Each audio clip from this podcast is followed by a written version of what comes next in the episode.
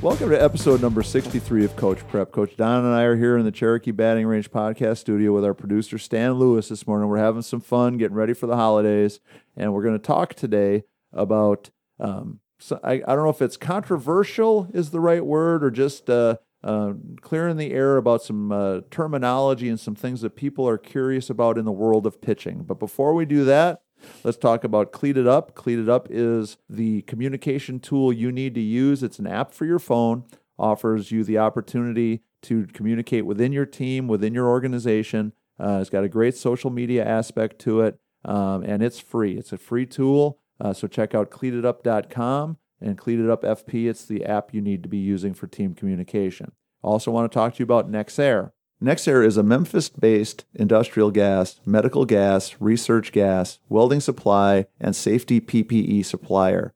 With strategically placed retail locations, sales branches, and distribution centers throughout the Southeast, Nexair is never too far away. They maintain centralized product warehouses to serve you better and be more reliable. Through our services, you can receive the products you need when you need them. Our fleet of trucks will get you the gas you need when you need it. If you're interested in any Nexair product or service, or just want to talk through your options, please get in touch. Our customer care team at 888 639 2474 will help you find the branch or outside sales rep in your area. Please reach out to Nexair, they'll take care of all your needs. And finally, let's talk about Patreon. Patreon.com is your opportunity to support everything fast pitch. If you're in a position where you can become a patron, can support us financially, Coach Don and I would really appreciate your help. Uh, we're doing everything we can to keep everything fast pitch and coach prep free. We don't want to become a subscription service. And if our listeners who can support us are able to, uh, we really do appreciate it. Uh, it goes a long way towards keeping us going and keeping it free. And uh, so check out patreon.com slash everything fast pitch and all your options will be explained to you. So Don, neither one of us wants to uh, portray ourselves as pitching experts. Right. Even though here's the ironic twist to my life. I got my first college coaching job because of my pitching knowledge, not my hitting knowledge. Well, and I mean we're we've been around it for right. decades and decades yeah. now, right? And, so. and, I think I think we keep our eye on the ball and, and our ear to the grindstone to kind of keep up with what's going on. But so we had a question from a listener um, wanting us to talk about the uh, differences in ways that people are describing pitching mechanics and pitching technique, with uh, one term being internal rotation, another one being hello elbow. I think there's a couple of other terms that are kind of floating around that are kind of used to try to describe. I was going to say, and it's interesting as they all get different labels and different terms used right. as, as, time evolves, right? Yeah, but all, all these labels meant to, I guess, kind of put different pitching instructors and different pitching styles into a set category to set yeah. them apart. Yeah. I'm not going to try to explain what each of them are, what each one of those different characteristics or, or different mechanical approaches might be. I wanted us just to have kind of a philosophical discussion about pitching to begin with, and then also I guess, this controversy or this discussion about what style of pitching is best or what style of pitching is right. First thing is with almost anything that we talk about, Don, is there's certain things that make sense and sure. there's certain things that don't. That are natural. Right. And my first rule of thumb in anything athletic and anything softball related, and definitely for anything pitching, is that if it doesn't make biomechanical sense. If it feels awkward. Right. If it does not work naturally with the way your body wants to work, I have serious doubts and serious reservations about whether that's the best approach for us to take. You eventually will create injury or damage. Right. Yeah. So so whatever tag we're adding, whatever tagline or, or description or category we're putting different pitching techniques into, my first rule of thumb is if it doesn't make sense, if it's uncomfortable, if it's painful, if it hurts to do it repetitively, chances are that's a bad it's improper. idea. Yeah. Okay. And whether improper or wrong or incorrect is the right kind of term to use or not, I'll leave that up to somebody who's more semantic than I am and more more uh, legalese than I am. But what I will say is, to my way of thinking, anything that potentially causes damage, anything that hurts a player to do it repetitively is a bad idea. Needs to be changed or altered or right. fine tuned. Yeah. In pitching, obviously, I think that's a very, very accurate way to uh, to look at it and way to think about it because I think that anybody who's pitching at any level of success is putting in some repetitions. They are definitely doing some work. They're throwing enough pitches that they are undoubtedly putting some strain and some wear and tear on their body with whatever style they're using. Taking the repetitions away, it should feel comfortable though, right? Right. I would think.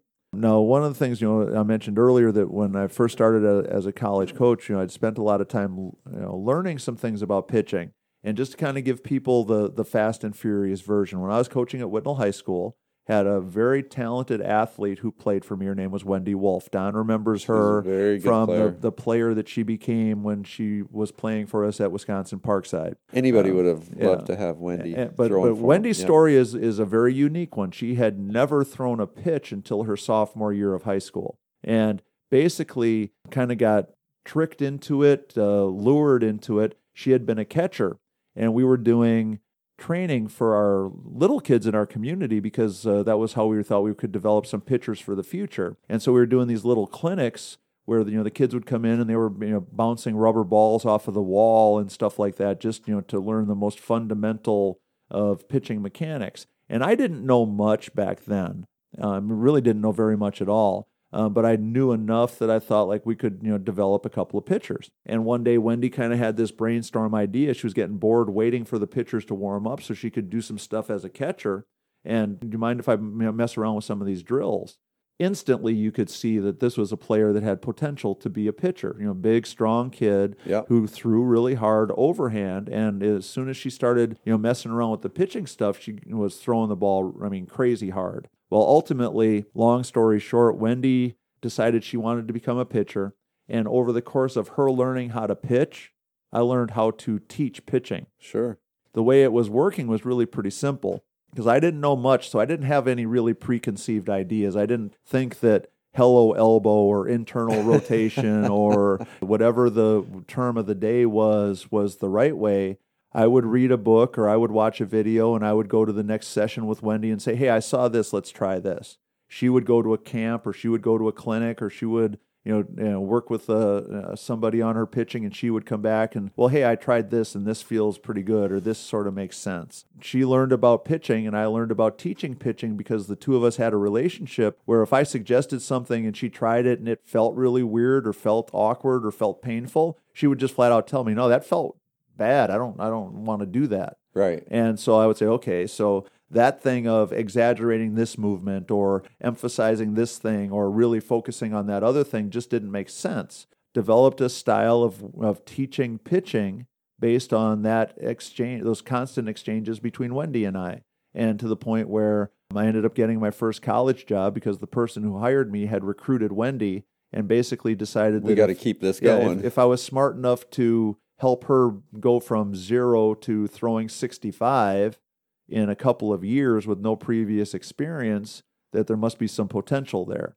You know, over the years, I continued to learn more, but basically the same way. You know, no preconceived ideas, you know, no idea that there was only one right way to do it, just this constant exchange of ideas and knowledge. And, you know, and as I got my first college job at Parkside with other pitchers as they came in, not trying to make them do things the way Wendy did them. Necessarily change them. Right. Trying to figure out what worked for them and what I could do and what I could, I guess, add fine-tune and fine tune and, and yep. whatever. And so it was never, you know, built on absolutely one specific idea. To get back to our, our listener's question, uh, I'm not going to sit here and tell you that one style or the other is right or wrong because honestly, I'm not familiar enough with all the catchphrases and all the terminology to, to say sep- to separate them. Absolutely, and, yeah. one is right or wrong. But I am going to say if it doesn't make sense, if it looks uncomfortable, one of my golden rules of hitting is if it feels dumb, if it feels awkward, it might likely. If be. it feels stupid, it might be. And you know, hitting is another perfect example. You know, we'll see kids walk up to the plate with these crazy, exaggerated super out, of the box batting stances and ideas about their swing because You know, somebody said that, you know, if, if you hold your elbow really high, it will make your swing level. Or if you stand at a really exaggerated angle, it's going to help you do something else. And so, you know, if I'm going to use that same measuring stick for a hitter, if it looks stupid, it might be stupid. If it feels stupid, it might be stupid. For a pitcher, I think it's going to be the same thing. If it feels so, I think I think some of the anxiety on this story is that uh, for young pitchers, that they get caught up in not wanting to make a mistake in regards to who they choose to work with, right? To begin with, for us to expose them to you know the basic concepts of pitching, and then exactly what you're saying. I like that to to get feedback on what feels proper and feels comfortable for them, and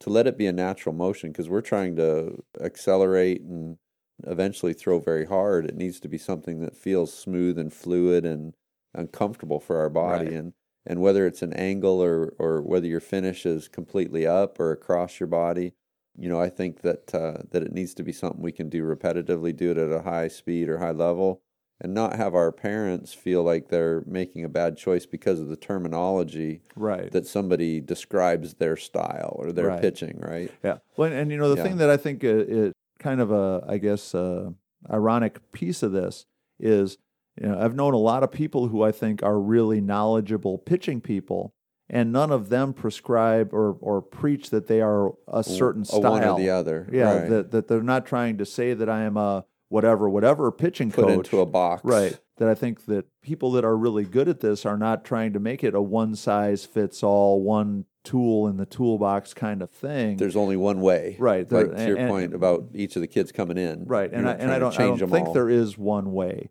But I do think that there has to be a certain level of common sense and logic and understanding of how the body works and how the different parts of your body work together in whatever we're teaching kids to do. So you're not asking your body to do something that will be damaging. Right. Yeah. And so to my way of thinking, anything that really exaggerates a movement, anything that really puts a strain on your body to complete a movement, whether that's falls in one category or the other, I think that that's where we need to be really cautious. And to back to your point of, so how do I find a pitching coach that's yeah. going to teach that style and not hurt my young right. player? You know, yeah. I, I think that what I would strongly recommend is first, as a parent, is to you know kind of take a look around. You don't have to do a whole lot of research on YouTube to watch different videos of different people teaching different styles to have an idea of what looks natural and what looks comfortable and, and natural and powerful and all those kinds of things. To me, people that have been doing it for decades, right? You know, well, and but, still able to throw, right? And yeah. and so uh, you know, so so go on YouTube and you can and look at a, a, some videos and some different things that different instructors are putting out there. There's all kinds of different clips that you can look at. Then you can also compare that to you know watch some YouTube video clips of different college pitchers what you're going to start to notice is that there's a lot of things that all these different college pitchers are doing that look very similar to what a lot of these different instructors are talking about on YouTube. And then you can take that and then watch what the instructor that you're considering is doing. Even the very first lesson that you sign your daughter up for, or even before you sign your daughter up, you know, go and see a lesson with an instructor that's working with maybe one of their older, more advanced players. And so you can see you know, kind of audition that instructor, get a chance to see what that person's doing. Go watch a few, yeah, sure, to, right? to get an idea. And if what you see in that lesson matches up with what you've seen high level pitchers doing, matches up with what you've seen other, you know, respected instructors doing and teaching, you know, then I think you start to gain some comfort that what that person is teaching makes sense. And if you go and you watch a lesson and that person is teaching something that you didn't see Amanda Scarborough talking about, you didn't see Cheri Kempf talking about, you Cat didn't see Cat Osterman talking yeah. about, um, you didn't see um, when you watched videos of you know different pitchers pitching in games. If it looks like something totally different than what all those people are doing, you know, chances are I would think that that, that person might not be teaching what the majority of high level people are teaching. And there's a lot of great people that have been doing this for a long time. You know, Cindy Bristow is a good old friend of mine that's been teaching pitching for a long time. Um, you know, she's got her her service. You know, Danielle Rubin, who is a friend of ours that was on the podcast a few weeks ago, um, is doing her online training. And all these people, I think, are teaching a very good fundamental style. You know, Barbara Reed, who's a good friend of ours, um, who's been on the podcast. So I think there's a lot of people that are out there doing it well. But I think that you know, as as you're a beginning parent trying to find the right person, you know, just do a little bit of research. And that research should not be just, uh, well, she pitched in the College World Series, Not or just based on a term. right, and not just based on a, I'm a hello elbow, or I'm a Yeah. internal rotation, or I'm a you know bake a cake with a box of chocolate pitching instructor. Um, whatever it is, Sounds um, good though. yeah, chocolate cake does sound pretty good right about Yeah, now. But whatever that terminology is, doesn't necessarily mean that that's the right person for you. And do a little bit of research, try to check it out. But again, there's so many resources available now. You don't have to spend a lot of time to have an idea of what good pitching looks like. And if that's what your instructor is teaching, whatever term they're putting on it, I think you should be comfortable with it. Yeah. And and again, if your daughter goes to a lesson and she comes home, you know, mom, my elbow kills me after a lesson. Oh, my wrist is killing me. My shoulder is killing me. I can tell you right now, it doesn't take more than one lesson to know that what that person is teaching your child probably doesn't make sense. And here's where it could get complicated. You could have done all your YouTube research and gone to watch uh, a lesson and come home with the idea that you know this person is the right instructor and then you still have to maybe be willing to punt and take a check yourself moment if your kid kid comes home after a lesson or two and my arm feels like it's going to fall off well does it feel like it's going to fall off because you've never used those muscles before? I was going to say, in particular, if you if you're used to pitching, right yeah. or yeah. or does it uh, feel like your arm's going to fall off because we're asking your body to do something that's just totally unnatural. changing the motion. Oh, Yeah, and, you know, Don, you know, we've laughed about it in the past that we've come across some people that por- portray themselves to be pitching geniuses. Uh, all I can say is that what I know from what they've explained to me that they're going to be able to get a player to do, I don't believe it. I don't have faith in it. I would call BS on it. So twelve um, different pitches in two weeks. yeah, yeah, that, that you can get a ball that can go up and down or down and up or right and left and left and right at the same time. That kind of stuff doesn't make sense. Okay. And at the end of the day, pitching is biomechanics and it's physics. That's what it is. It's those two things. It's biomechanics and it's physics. And if it goes against either of those two things, we got to take a good hard look at it. Take So, a look. So I hope that helps, um, gives us some things to think about on this whole what's the right style of pitching pitching coach for us to choose. Um, and if that didn't answer the question, please come back at us with some more suggestions, and Don and I'll dig in deeper. If we we, if appreciate the questions. yeah, Yeah, if, We, if we if we need to get a few more experts in on the discussion, we can do that too. But uh, the most important thing is hopefully every time we you know get a suggestion, we can do something to help push the discussion forward. So we appreciate it. If you have questions, comments, or suggestions, everything fastpitch at gmail.com or fastpitchprep at gmail.com. Let us know what you want us to talk about, and we'll get after it. So uh, make sure you check out our sponsors, Cleated Up, Nexair, and uh, make sure you check out our Patreon page, patreon.com slash everything fast pitch. Coach Don and I appreciate your support and your help. So for Coach Don McKinley and our producer Stan Lewis, this is Coach Tori in the Cherokee Batting Range Podcast Studio saying thanks for listening to episode number 63.